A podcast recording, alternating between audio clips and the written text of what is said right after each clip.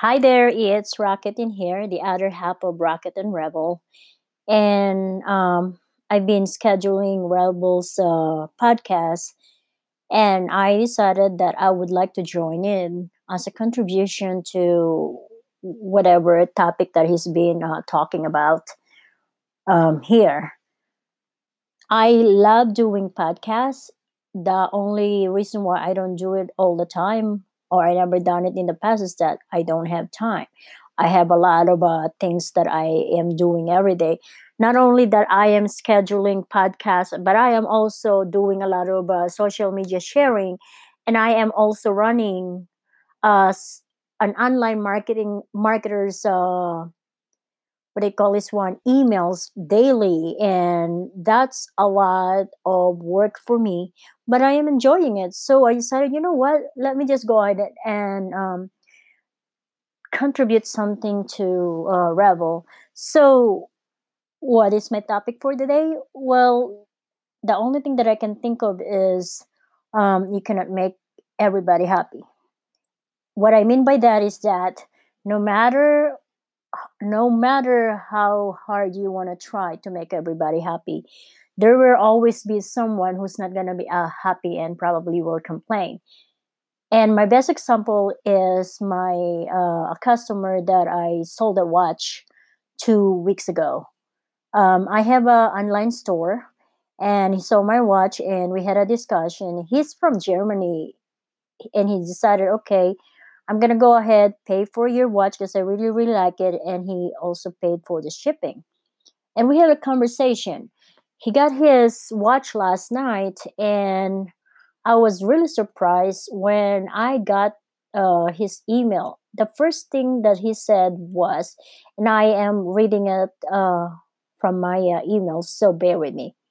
He said, almost new, less scratches. I would say that was a lie. Almost $50 wasn't it. With an honest description, damn, I bought an, again another crap watch. And it was like, that's kind of weird, even for a starting, uh, for a starter. So my response to him was, my description, my description, uh, sorry about that. My description said, in very good condition considering it is used. I did not say almost new anywhere on my item description. I took a look at the watch before I mailed it to you and I didn't see lots of scratches. I do not claim fabricated words or description. I go with what I notice before I even list any items. If you think my item is a lie, that is on you because I covered the ground based on what I found. $50 is not really a lot of money because it's not really a lot of money considering that I took the time, I drove somewhere to buy the watch, I look for I drive around to look for something that's uh, I can sell and I replaced the battery and also I did more research. That is actually a cheap in considering this type of watch it is now vintage because this puzzle watch is not you don't find them anymore. And I also added if you want to watch based on your expectation, my suggestion is to buy you buy it on the store with the full price. If you think this is another crap, that is on you as well. But I know I do not sell crappy merchandise because that is how that is not how I conduct business. Here's my his response. Our conversation, which I say say you said less crutches and almost new. It is not just on me. Item description wasn't honest, and my opinion it was a lie. The post basic, basically confirmed what I said. So my response to him was because I because I see it as almost new, although I listed it I listed it as in very good condition considering it used. And realizing that I don't want to have a lot of conversation knowing that this is a customer that's been whining. So I said, since your opinion of the watch will not change no matter what I say, please contact eBay if they agree for you to return it to me. I specific okay. I specifically said a fifty dollar is not worth either of our time, especially on your part, to get stressed. You know, I really don't have any arguments, but I was just telling this guy that for fifty dollars it's not really worth all the hustle, and I am willing to return the money to him as soon as he contacted eBay. And his response to me was, Your big problem is you try to sound smart. I am the bad guy and try something. Get get you or money, but the condition gives clear evidence of what was going.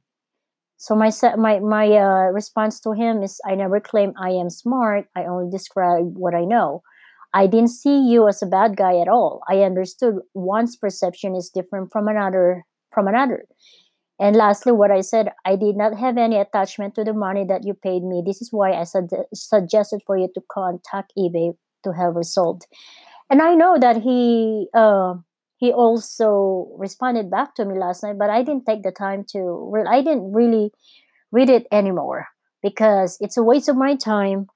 All you have to do is contact eBay and uh, end of the story. And if ebay will refund the money then i'm willingly giving it to to him. So this way um he's happy and there you have it. Well all of a sudden just a while ago this is his response and he's being nice. And he said hello it is not about money. If you need of i gladly help no matter what.